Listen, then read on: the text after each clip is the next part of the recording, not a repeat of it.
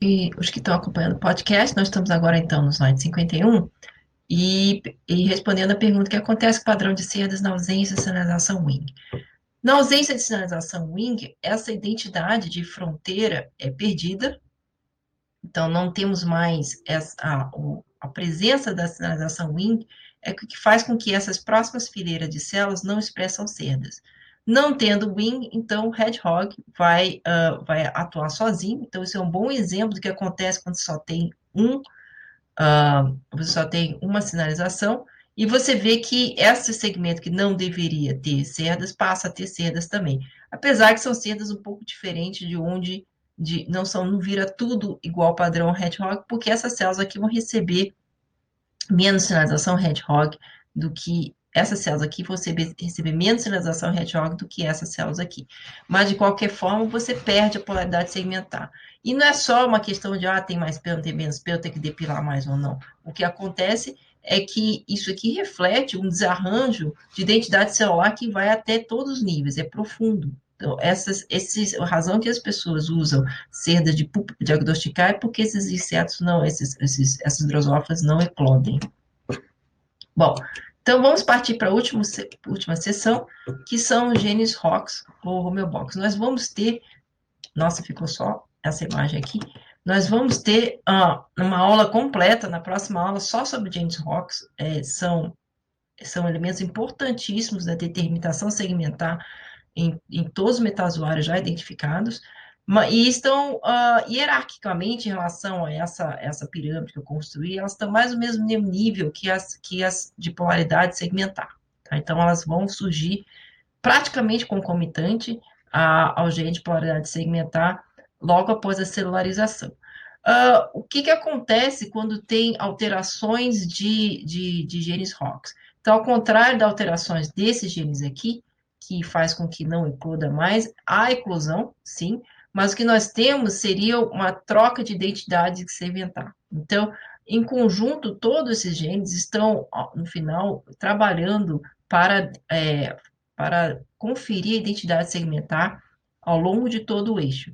E os genes ROX, eles são conhecidos como genes mestres, porque eles conseguem, eles vão determinar a identidade de cada um dos segmentos. Vou explorar isso um pouco hoje, e na próxima, na próxima aula vou falar um pouquinho mais. Então, nós temos aqui um mutante para ultrabitórax, é, você vê que essa, ela parece uma mosca mais manual, mas o que acontece com a ultrabitórax porque ela tem dois, dois segmentos torácicos repetidos. Então, ela tem dois pares de asas, em detrimento de segmentos abdominais.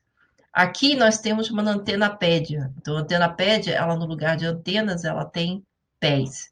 Uh, Bom, enfim, uma coisa. E aqui nós temos um, um, um, elemento fictício que é extremamente fascinante da série do Sandman, que eu recomendo que vocês leiam, que é o Corinto. Bom, uh, os genes homeobox também, então, vão se posicionar nessa mesma região, né, né, nessa, mesma, nessa mesma sequência desse, desse quadro que eu venho construindo com vocês, e ele vai atuar em conjunto com todos esses outros. Então, nós temos uma região que tem expressão de antena pédia, o segmento que expressa a antena pédia, mas dentro desse segmento, cada uma das fileiras das células que expressam a antena pédia continua tendo combinações diferentes desses outros fatores de transcrição e de sinalização. E, portanto, dentro desse segmento, você vai, vai ter identidades celulares diferentes. Agora, esse segmento vai ser primariamente diferente desse outro segmento, que é o ultrabitórax, que vai determinar uh, uh, secções torácicas. E assim, e assim, e assim por diante. Uh, o que, que, são, na verdade, genes ROX, homeobox? E o que, que é homeótico? Bom, genes ROX são uma família de genes particularmente, particularmente são essenciais para a determinação segmentar, eles são fatores de transcrição que conseguem fazer o que a gente chama de homeose, ou seja, ela consegue transformar segmentos em identidades, uh, eles chamaram isso de homeose, a troca de identidade segmentar como homeose. Elas vão, homeótico, agora define uma coisa mais específica do genes ROX. Então, genes ROX não é qualquer gene, são, elas têm que passar por certos, uh, elas têm que apresentar certas propriedades para ser chamados genes ROX, uh, podem ter genes homeóticos, ou seja, que tenham domínios de proteínas similares a genes ROX, mas que não são genes ROX. Então, uh, o que, que aconteceu aqui? Realmente eu acho bem fascinante. É, eles, desse ultrabitórax, uh, houve uma mutação que eliminou o, o, o, eliminou a função do gene ROX ultrabitórax, portanto, perdeu-se, deixa eu ver se aparece, perdeu-se o segmento de alter, que foi substituído por esse segmento aqui. Então, ultrabitórax, a presença de ultrabitórax é importante para determinar a identidade desse segmento aqui. Removendo esse segmento aqui, foi convertido nesse segmento aqui. Então, você tem duplicação, então a mosca com dois pares de asas, mas sem nenhum alter, ou balancing, como se chama em português. Da mesma forma que a mutação ou a eliminação da função da antenapédia fez com que a identidade de antenas fosse convertida para a identidade de de patas locomotoras. Então, novamente, esse, esse gene ROX aqui é importante para definir esse segmento cefálico. A ausência desse, desse, desse gene ROX faz com que ele perca essa identidade e assuma uma outra identidade. Então, é uma troca completa de segmentos. Eu acho que o mais bem mostrado aqui, no caso do ultrabitórico, é que você perde completamente esse segmento aqui e passa a ter esse segmento duplicado. Então, o padrão de expressão dos genes homeóticos é, ele vai seguir faixas mais largas do que o de, o de segment polarity, porque ele vai determinar os segmentos. Agora, você sabendo que tem o segment polarity, você sabe que dentro do segmento antena vai ter momentos onde tem engraved e, e, e vai ter wingless, onde vai ter Fushitarazu, onde vai ter, onde vai ter é, even skip. Então, dentro desse segmento existe uma diversidade, ela não é homogênea, existe uma diversidade dentro de cada um. Mas esse segmento definitivamente é diferente desse segmento. A, a perda desse ROX aqui faz com que essa, esse, esse segmento surja, o segmento de patas locomotoras, surja numa outra região, assim como a perda desse segmento aqui a perda desse homeobox aqui vai fazer com que esse segmento suma e tenha uma duplicação do tórax. Uh, por que, que eu digo que não é qualquer gene que é um gene ROX? Então, nós podemos ter genes que têm homologia com o gene ROX, então, portanto, são chamados genes homeóticos ou com domínio homeótico, mas os genes ROX mesmo, mesmo, eles estão sempre encontrados em, em, em seções, em, eles definem segmentos corporais, primeiro, eles estão eles não, estão no genoma em clusters, ou seja, estão em grupamentos extremamente bem organizados. Existem vários grupos de pesquisa que trabalham apenas com a evolução dos genes ROX no genoma de metazoários. E vocês veem também que a ordem que eles aparecem no genoma, então nós temos dois grupamentos grandes, no caso da drosófila, ela só tem uma repetição de genes ROX. É, no complexo antenapédia, é, um que a antenapédia aqui, propriamente dita, ela, ela vai debitar esses segmentos, esse Scruffle vai debitar esse segmento, esse outro determina esse, esse segmento mais cefálicos. Então, a ordem dela no genoma também é bastante condizente com a ordem de expressão dela ao longo do eixo anteroposterior do corpo. Então, no eixo anteroposterior do corpo, tem, se você pegar a drosófila dividir em segmentos, ela vai ser determinada por genes ROX diferentes que estão organizadas de uma forma muito similar ao seu padrão de expressão anteroposterior no corpo. Tá vendo como isso corresponde bem? O que tiver mais para a região final desse complexo a, atua na determinação de segmentos mais posteriores.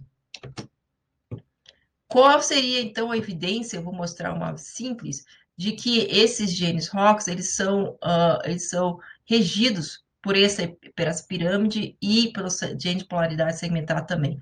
O que acontece é quando você tem mutante de Wingless, não só existe perda da, da, da identidade anterior de cada segmento, mas também você vê que o padrão de expressão de ultrabitórics, então aqui tem um padrão de expressão específico, uh, o padrão de ultrabitórax, ela é, ela vai ser, vai, vai ser modificada. Você vê que os segmentos agora esse limite muda. Da mesma forma, quando tem mutante de Engrail, o limite que era aqui, ele muda para cá.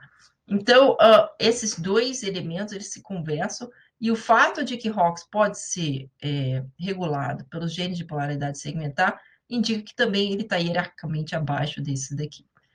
o, o, controle da expressão de genes ROX é, é um assunto extremamente complexo, uh, só agora nós estamos tendo alguma ideia, porque, novamente, sendo um gene muito, ele é fundamental para a determinação segmentar, uh, o seu controle é, é muito estrito, então muitos parâmetros em cima, então são, ainda temos pouca informação de como ele é exato, controlado de forma tão exata. Então, são, são no geral, proteínas homeóticas, isso inclui ROX e outras proteínas que têm domínio ROX, eles vão, eles vão ter um 60 aminoácidos conservados, que são os aminoácidos que se ligam ao, ao, ao DNA. Mas o que, que faz com que uma proteína seja ROX e outra seja homeótica? A ROX ela vai ter que estar naquele, naquele cluster, tem que estar naquele grupamento genômico faz parte do grupamento genômico, genomicamente está localizado junto com os genes ROX. Enquanto que proteínas homeóticas, que têm um domínio ligante a DNA, que com 60 aminoácidos conservados similares aos genes ROX, não necessariamente é um gene ROX, é, não é um gene ROX se ela não estiver nesse, nesse cluster. Então, aqui novamente, reforçando que esse é o grupamento na drosófila de genes ROX, invertebrados, devido às duplicações genômicas, nós temos mais, vou falar isso na próxima aula. E reforçando também que a ordem desses chama-se colinearidade, a propriedade em que a ordem de disposição dos genes ROX no genoma, em cada um desses grupamentos, corresponder à sua expressão no eixo anterior-posterior, é uma prática colinearidade que é mais óbvia para uh, organismo que tem só uma cópia de, de grupamentos ROX.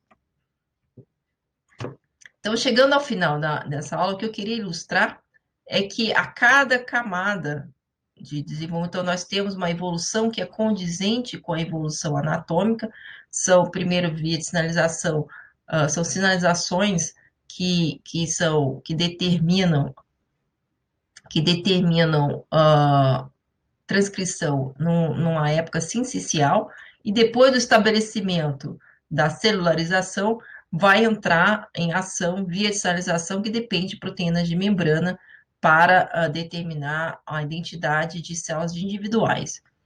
Uh, ao longo desse processo, vocês estão vendo que adiciona-se cada vez mais atores e tem camadas cada vez mais complexas e mais refinadas de, de identidade celular de uma certa forma, uh, é como se você tivesse uma música que vai sendo tocada por instrumentos que são adicionados, como se fosse o boleiro de Ravel, e que foi, foi apresentado pela Orquestra da França em, em quarentena, bem interessante.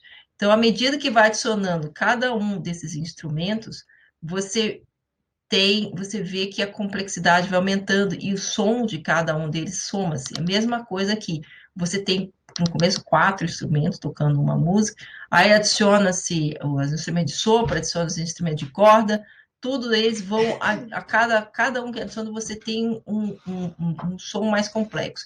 Mesma coisa acontecendo aqui no processo de segmentação. Uh, então, essa aula de, de, desse, dessa parte aqui é só isso. Uh, boa Páscoa para todos, e aí na próxima aula vamos falar dos genes ROX.